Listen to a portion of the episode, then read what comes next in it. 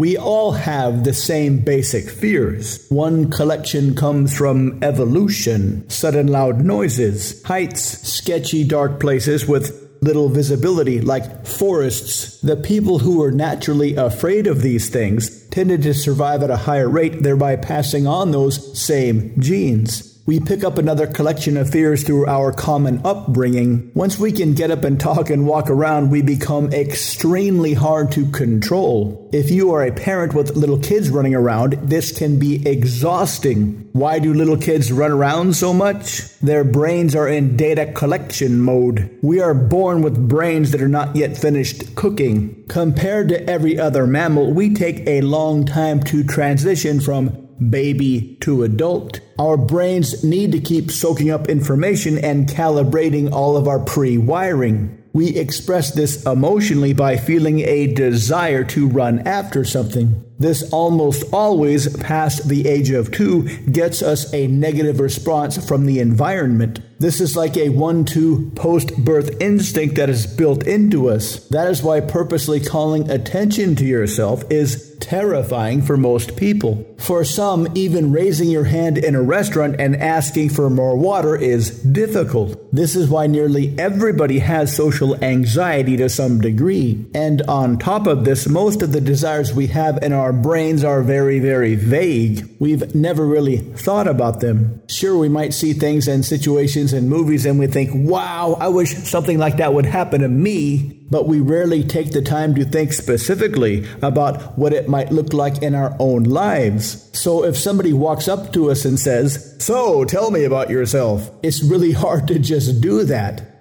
That's where you come in, a master of human nature, somebody who understands everybody's deep structure of desire. Even better, somebody who knows how to ask the right questions that are very, very easy to answer. You will help them to clarify and specify their deepest desires, but they will also experience you as somebody who generally wants to find out who they really are. This will create a very, very fond feeling in them for you. This type of focus is up there with cult leader interpersonal charisma. To learn how, visit mindpersuasion.com forward slash deep dash structure.